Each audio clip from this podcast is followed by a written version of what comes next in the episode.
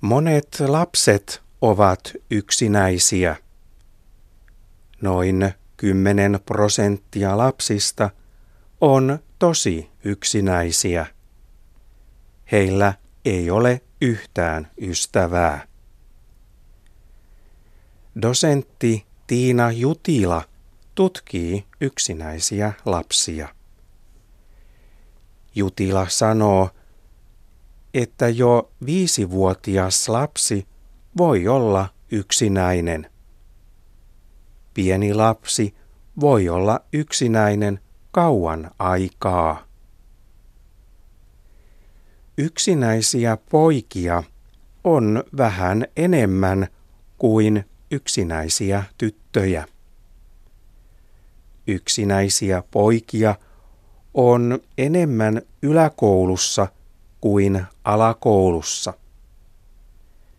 Yksinäiset pojat toivovat ystävää, joka kuuntelee ja ymmärtää. Joskus lapsesta tuntuu, että hän on näkymätön. Kukaan ei näe häntä. Kukaan ei huomaa, jos kuolen, tytöt sanovat joskus. Yksinäinen lapsi voi saada myös muita ongelmia. Hän voi olla esimerkiksi masentunut. Masentunut lapsi ei jaksa tehdä paljon mitään. Dosentti Tiina Jutila kertoo, että isossa luokassa on yksinäisiä lapsia enemmän kuin pienessä luokassa. Kaikki lapset eivät pääse mukaan leikkiin isossa luokassa.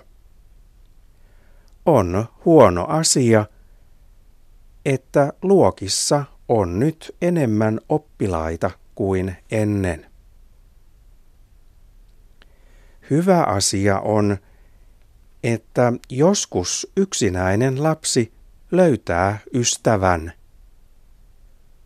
Lapsi voi löytää uuden ystävän esimerkiksi silloin, kun hän menee yläkouluun. Seiskaluokka voi joskus olla hyvä juttu.